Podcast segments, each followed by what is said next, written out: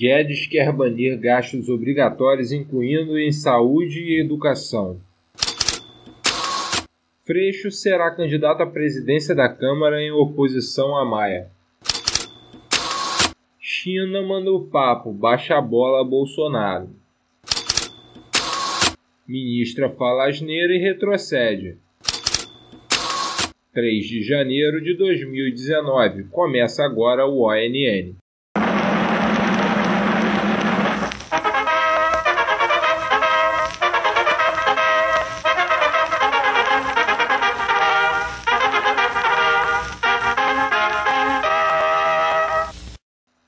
Posto Ipiranga teme desaprovação da reforma da Previdência, para ele fundamental para o plano econômico, levantou a bola do Congresso na tentativa de reverter, custe o que custar, como mostrou Afonso Benites para o El País.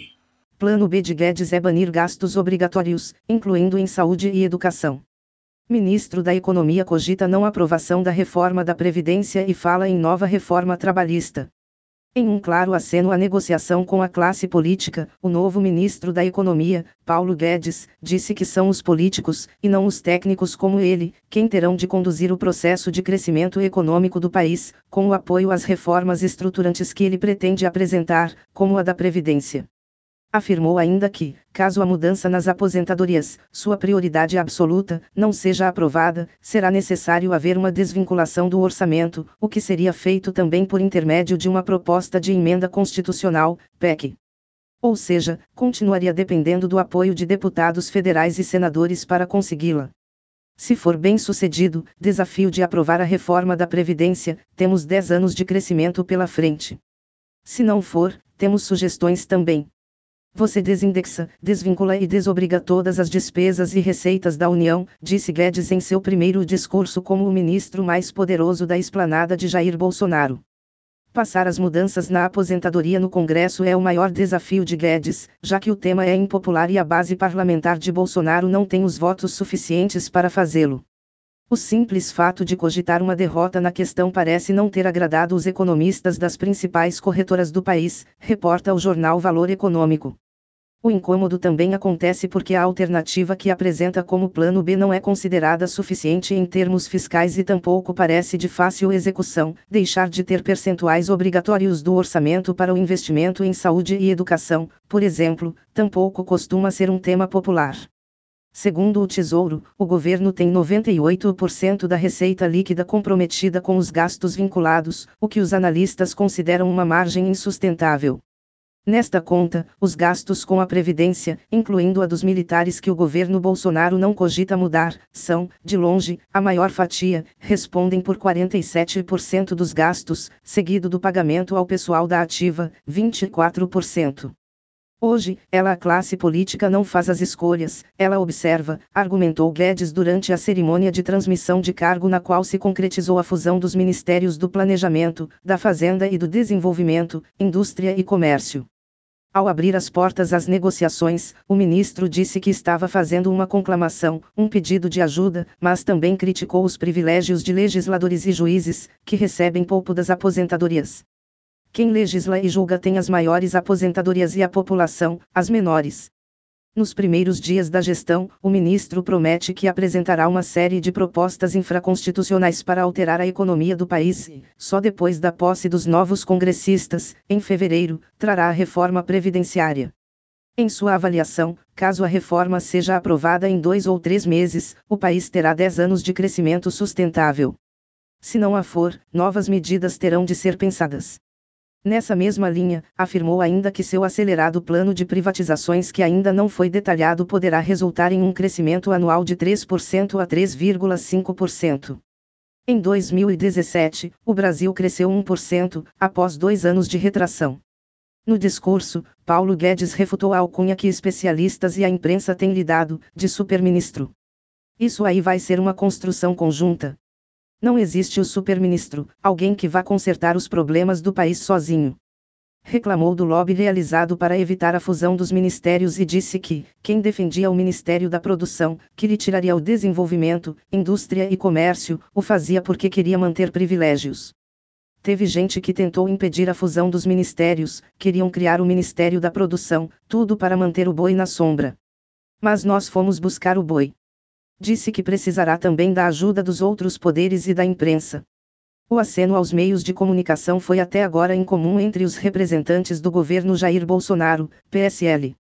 O qual Guedes diz que não é de extrema direita. Depois de 30 anos de uma aliança política de centro-esquerda, há uma aliança entre conservadores em costumes e liberais em economia. É uma centro-direita. Ministro lê trecho de seu discurso. Calde Souza AFP. O ministro defendeu sua equipe, formada por diversos representantes da escola de Chicago, até então chamados de Chicago Boys, ele os apelidou agora de Chicago Olds, porque a maioria deles já passou dos 60 anos de idade. Afirmou, por exemplo, que os liberais, como ele, não são contra os programas sociais. Defendeu que uma prova disso são os vouchers de educação, como os que foram dados pela ditadura de Augusto Pinochet no Chile na década de 1980. O discurso durou quase uma hora e foi dividido pelo ministro em tópicos. Escrito em pequenos pedaços de papel do tamanho de duas cartas de baralho juntas. Como de costume, a fala do responsável pela chave do cofre do governo federal é o mais esperado. Os espectadores que acompanharam a posse estavam eufóricos. A cada análise feita em tom descontraído, aplausos e mais aplausos. Um dos momentos em que ele foi mais aplaudido foi quando repetiu uma espécie de mantra seu, em que critica os financiamentos feitos pelo BRIS nos governos petistas. Não foi no microcrédito que os bancos públicos se perderam. Eles se perderam nos grandes empréstimos em que piratas privados, burocratas corruptos e criaturas do pântano político se associaram contra o povo brasileiro. Apesar da ânsia em realizar mudanças, Guedes diz que elas serão feitas sem pressa, no tempo em que for possível realizá-las. Não adianta colocar uma bola de ferro na perna direita do empresário, que são os juros altos, uma bola de ferro na perna esquerda, que são os impostos, e um piano nas costas, que são os encargos sociais e trabalhistas. E ainda houve, corre porque o chinês vai te pegar. O novo czar da economia também prometeu lutar por nova reforma trabalhista. Reagindo ao acordo de Rodrigo Maia, vulgo Botafogo da lista do Odebrecht, com o PSL, Marcelo Freixo anunciou sua candidatura para a presidência da Câmara, como mostra a matéria da Veja. O deputado federal eleito Marcelo Freixo, PSOL-RJ, confirmou sua candidatura à presidência da Câmara em oposição ao atual presidente da Casa, Rodrigo Maia, GMRJ, que tentará a reeleição. O anúncio foi uma reação ao acordo de Maia com o PSL, partido do presidente Jair Bolsonaro. Sou candidato à presidência da Câmara dos Deputados por um amplo campo republicano e democrático que lutará para resgatar o espírito da Constituição. Vamos enfrentar a agenda de Jair Bolsonaro e Rodrigo Maia que aprofundará ainda mais as desigualdades no país, afirmou Freixo pelo Twitter. A eleição para os integrantes da mesa diretora da Câmara ocorre no dia 1 de fevereiro. Ao confirmar sua candidatura, Marcelo Freixo dirigiu críticas à agenda de Jair Bolsonaro. O Congresso Nacional precisa se comprometer com o fortalecimento e a ampliação dos direitos sociais, ameaçados pelo novo governo e seus aliados. O meu compromisso como candidato à presidência da Câmara é com uma agenda econômica e social que promova a cidadania, declarou. Ontem, dirigentes do PT afirmaram que buscaram conversas com outros partidos de oposição para definir seu posicionamento em relação à eleição da Câmara. O acordo de Maia com o PSL desagradou a legenda, que também conversava com o atual presidente da casa buscando um espaço na mesa, e provocou reação. Não durou 24 horas o discurso de Bolsonaro de rompimento com a velha política.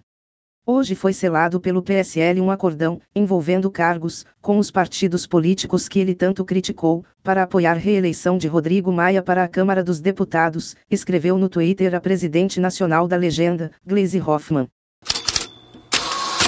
Xi Jinping relembra as responsabilidades de um chefe de Estado, como mostra a matéria do IG. Em carta a Bolsonaro, presidente da China fala em respeito mútuo. Durante a campanha, Pequim se incomodou com uma visita de Bolsonaro a Taiwan, ilha considerada pela China parte integrante de seu território. Na mensagem a Bolsonaro, o presidente da China comunista, Xi Jinping, fala em respeito mútuo. O presidente da China, Xi Jinping, enviou uma carta ao seu homólogo brasileiro, Jair Bolsonaro, para felicitá-lo pela posse do cargo, no Palácio do Planalto. Xi Jinping não chegou a comparecer na cerimônia de posse presidencial, em Brasília, mas enviou um representante. Leia também: jornais do mundo repercutem a posse de Jair Bolsonaro como presidente. A carta acaba sendo vista como um tratado de coleguismo, já que Bolsonaro criticara o país asiático durante a sua campanha eleitoral, no ano passado. Na ocasião, o presidente da China chegou a ser acusado de estar comprando o Brasil, num discurso semelhante àquele adotado pelo presidente dos Estados Unidos, Donald Trump, quando deu-se início à crise econômica entre os Estados Unidos e a China. Na carta, divulgada nesta quinta-feira, 3, pela imprensa chinesa, Xi Jinping diz que, como grandes mercados emergentes, a China e o Brasil têm a responsabilidade de melhorar suas economias nacionais, preservar a paz mundial e promover o desenvolvimento comum. As informações são do jornal China Daily. Leia também: Bolsonaro toma posse como presidente em evento marcado por esquema de segurança.